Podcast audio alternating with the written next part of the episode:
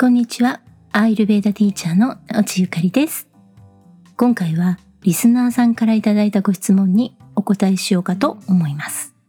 ご質問は、譲り合い、譲り合いって言いますが、いつも譲ってばかりで損ばかりしている気がします。職場で弱い立場の人を助けても優位になったら見事に裏切られることもしばしばあります。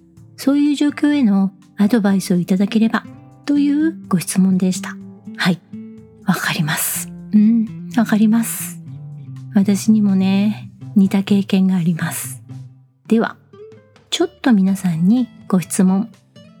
皆さんは誰かに助けてもらった、良くしてもらったという経験はありますか？例えば、電車に乗ってて、ちょっと具合が悪くなった時、目の前の人が席を譲ってくれたとか、行きたかったコンサートのチケットを友達が自分の分も予約してくれていたとか、職場の人から旅行や出張のお土産にお菓子をもらった。仕事を手伝ってもらった。などなど何かしらあるかと思います。では反対に困っている人を助けたり何かを分けたりということをしたことはありますか？例えば先ほどの例ならちょっと混んでいる電車で目の前に子連れのお母さんがいたとします。一緒にいる子供は3歳ぐらいで座りたいというふうにぐずっています。お母さんは抱っこしてあげるから我慢してというふうに言ってたくさんの荷物と子供を抱っこしています。周りの座席はいっぱいで空いていません。その親子はあなたの目の前もしくは斜め前ぐらいにいます。目の前のお母さんはぐずって体を動かす子供を抱っこして片手でつり革につかまっています。さて、あなたは席を譲りますか？はい、ここで譲りますというふうに優しい答えを出したあなた。うーん、素晴らしいですね。うん。では、状況を少し追加してさらに質問します。あなたはその時、自分も少し多めの荷物を持っています。そして仕事帰りで足はパンパンで体は正直かなり疲れています。自分が降りる駅まではまだかなりの時間があって、一つ前の駅で自分もやっと座れたばかりで、このまま下車する駅まで座っていたいというふうに思っています。そして目の前の子供があなたの方を見て座りたいと席を開けろよという態度を取ったとします。そういう状況でもあなたは席を譲りますか？あなたは目の前の親子とは何の縁もゆかりもありませんし、周りの人もその人たちのことを特に気にしてはいません。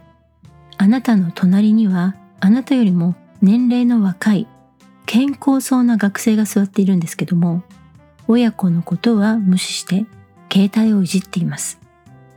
さて、あなたはどうします？席を譲りますか？それとも無視して座っていますか？あ、これはね、あなたの倫理観を問うようなそういう質問ではないので、今の自分の素直な気持ちで考えてください。はい。ここで席を譲ると答えたあなた。うーん、なんて自己犠牲の気持ちがあるんでしょう。うん。はい。ではね、さらに追加の質問です。あなたはその親子に席を譲りました。自分も荷物があるし、体もくたくたで、足もパンパンです。降りる駅まではまだ20分ぐらいあります。あなたが、あ、どうぞ、と立ち上がって席を譲ります。お母さんは特にあなたにお礼を言わず、ささっと座りました。子供を膝に抱き直して何事もなかったかのように座っています。子供もなんとなくあなたを睨んでいるような感じです。さて、この時、あなたはどう感じますか ?1、特に気にしない。2、人の役に立てて幸せだと感じる。3、お礼の一つも言わないのかよ。ムカつく。はい。多分ね、この3つのどれかだと思います。さて、話を最初に戻して、職場で弱い立場の人を助けても優位になったら見事に裏切られるというご質問もこのケースの変形版です。この世界は良くも悪くも弱肉強食です。優しさという言葉はありますが、実際には弱い者は強い者から常に何かを奪われています。例えば何かを買う、消費するということも強い者が弱い者から奪うという構造の一例です。え？ー、物を買うのがなんでそうなのかわかんないって今思いましたね。例えばスーパーで卵を買うとします。10個入り98円という特売品があります。安いと思ったら買いますよね。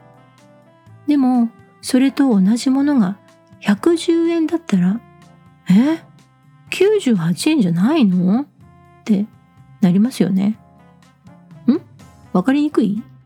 ではね、iPhone の最新機種が発売されるとします。テレビやネットではこれがいかに素晴らしいかという広告が連日あなたの目に留まります。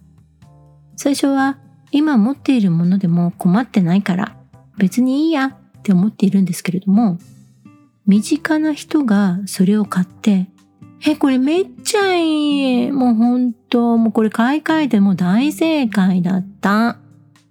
声をいくつか聞いたとします。すると、あなたの心はだんだん気持ちが揺らいで、気がついたら24回払いで買い替えてしまっていたりします。これは iPhone も卵もただの品物ですが、あなたにとってはあなたよりも強いものという立場です。まあ、正確には iPhone ならそれを売っている大元の会社、まあ、あのリンゴのマークのとこね。卵だったら、まあ、スーパーとか小売店といった販売店なんですけどね。でも、あなたはそれらに強い魅力を感じ、お財布の紐を緩めたわけです。そして、あなたの財産の一部を渡したということになります。物を買った、手に入れたということですが、これは魅力のあるものは強者、それを受け入れるものは弱者という構造です。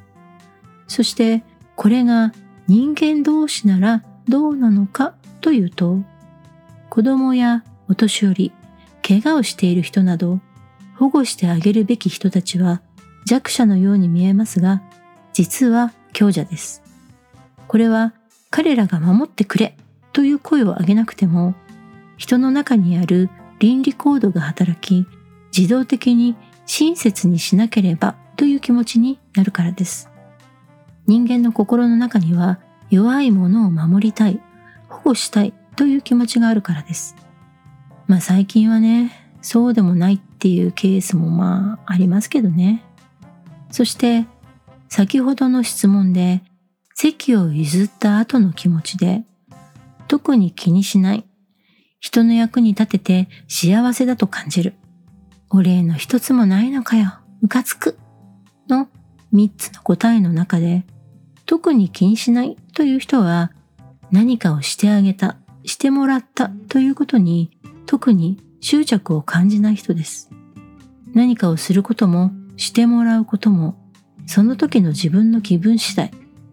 できないことはできないし、受け取りたくない時は受け取らないし、というスタンスです。人の役に立てて幸せという人は、何か良いと思われることをしなくては自分はダメだという深層心理がある場合があります。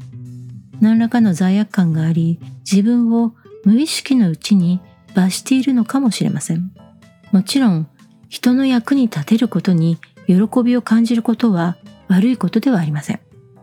でも、それが強い自己犠牲の上に成り立っている場合は、そうなる何かしらの要因が心の奥にあるからです。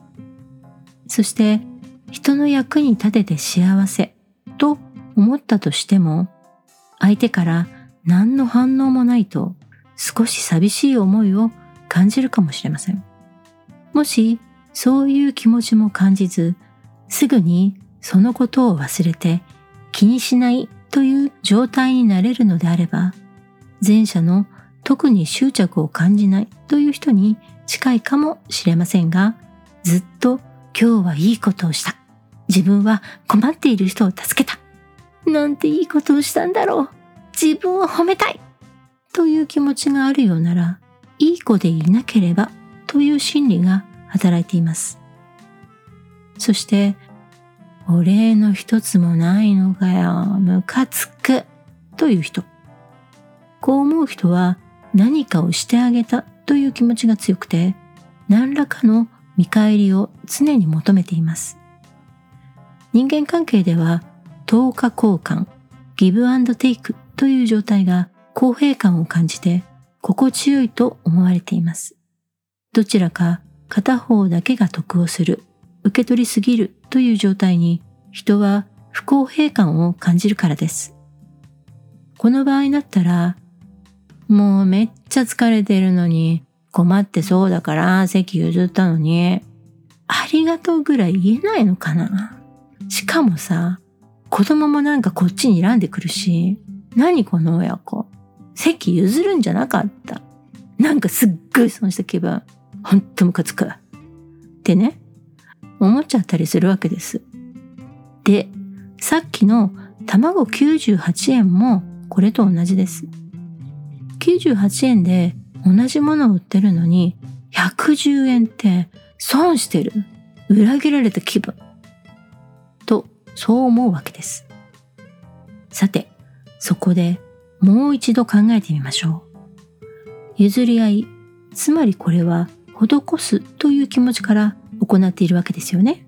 では、施しとはそもそもどういうことでしょう辞書を引くと、望み、与えること、また、そのもの、伏せ、付与とあります。望み与えるということは、自ら望んで与えるということです。つまり、これは見返りは求めていないということになります。見返りを求めてしまうから、期待通りのものが得られないと残念な気持ちになるわけです。助ける、譲るということは優しさであり、素晴らしい行為です。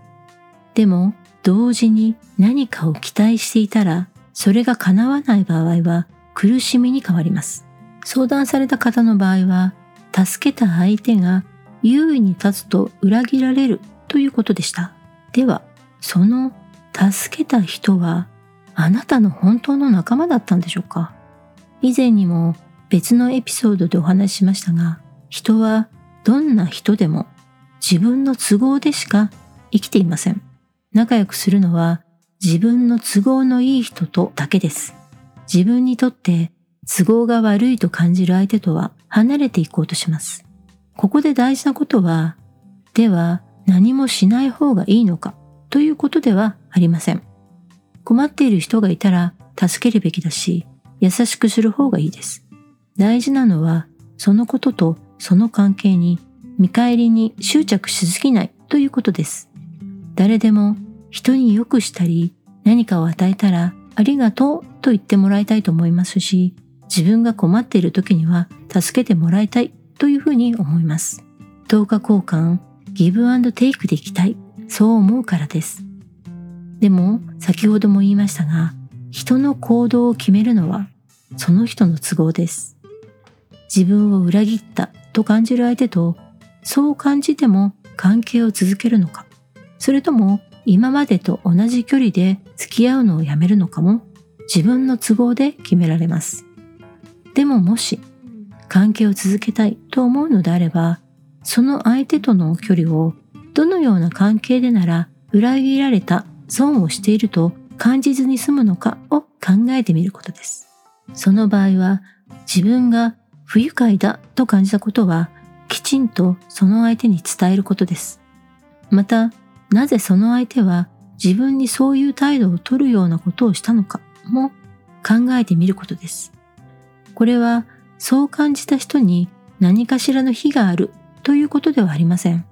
他者目線で自分を見るということも何か問題があると感じた時の解決策の一つだからです。同社の話をするとバータは執着しないし平和主義。めんどくさいことが嫌いで何か不具合があっても表面的に片付けばそれでいいじゃんと思うところがあります。そして今自分が気になることにしか集中できないという面もあります。つまりこれは問題点の根本的な問題となるところを解決していないということにもなります。ダイエットは明日から的なね。そして自分の不都合なところがあれば考えすぎてしまうところもあります。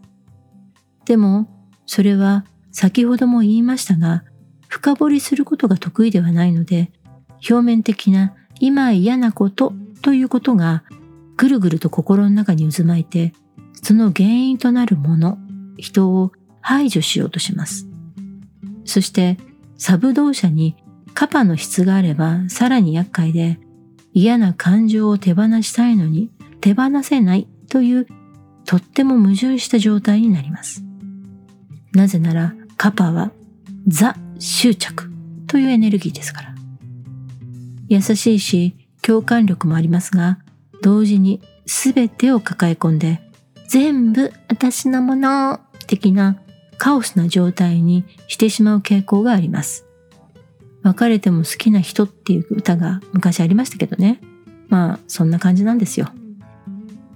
しかも、カッパーは我慢強い。痛み全般に対してもかなり強いです。なので、ちょっとぐらい嫌なことがあっても、まあ、今我慢すればいいだけだし、とか、いろいろ言うと面倒なことになるから黙っておくとか、忖度しすぎだろというところがあるんですね。でも執着する気持ちが強めですから、裏切られたと感じる気持ちも一番強くて、しかも根に持ちます。バータカパ、カパバータという質の人は日本人には多いんですよね。だから人間関係の根本的な部分を曖昧な状態にしておくことを好みます。知ることが怖いし、めんどくさいと感じるからです。だから、都合が悪い状態になると、損をした、裏切られたかもという気持ちになってしまいます。ピッタなら、曖昧なことは大嫌い。何が何でも白黒つけるぜ。そして常に俺がボスというスタンスですから、同じように都合できているという場合でも、自分で全ての舵取りをします。サブ動車がバータだったら、人間関係はディープな状態は好みません。もやもやするぐらいなら、今ここではっきりさせましょう。嫌なら嫌。嫌いなら、さよならね。という感じ。だから、場合によっては、その人が立場的にあまり発言力がない場合は、素直に話を聞いていたり、良くしてもらうことに感謝の気持ちを伝えたりしていても、少し発言力ができると、自分の力を正しく使いたい、正しく使うことが公平さを生むという考えになります。すると、強めの発言や態度をとるということも起こってきます。そうなると、今までの上下関係やパワーバランスが崩れたと感じる人も出てきます。人は自信を持つと自分の力を発揮させたい、そういうふうに思うからです。ピッタの場合は、それが誤解を生む原因になってしまうことがあります。まあね、よく言えば正義感が強い熱血。悪く言えばアドレナリンが出すぎのハッスルしすぎの暴走野郎だからです。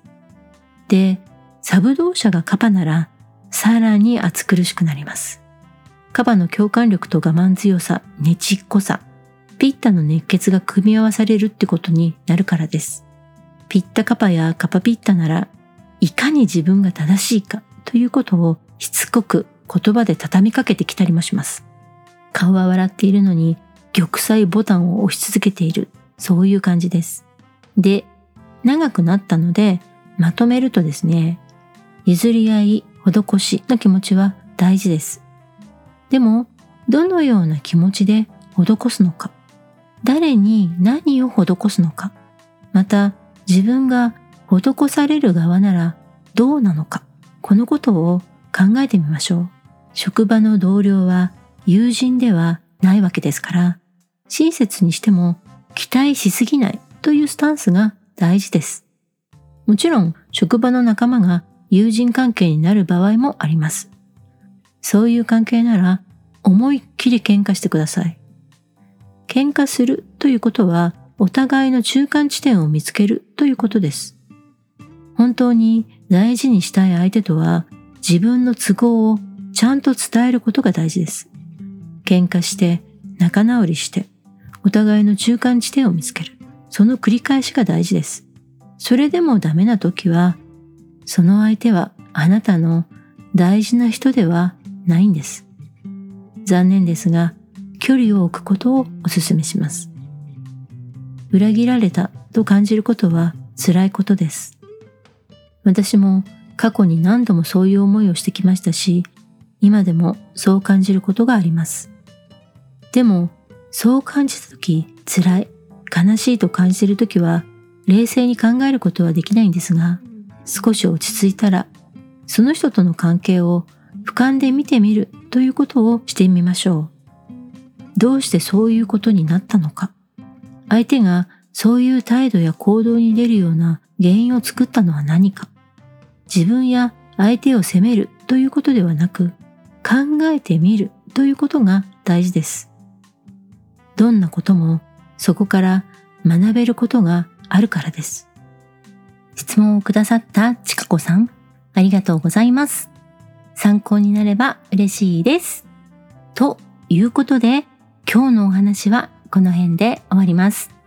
番組の感想やご質問、こんなテーマを取り上げてほしいなどのリクエストがありましたら、番組専用の LINE にメッセージいただけたらめっちゃ嬉しいです。また、もっと詳しくアイルベーラのことを学びたいという方には、同社のことをしっかり学べる入門講座もあります。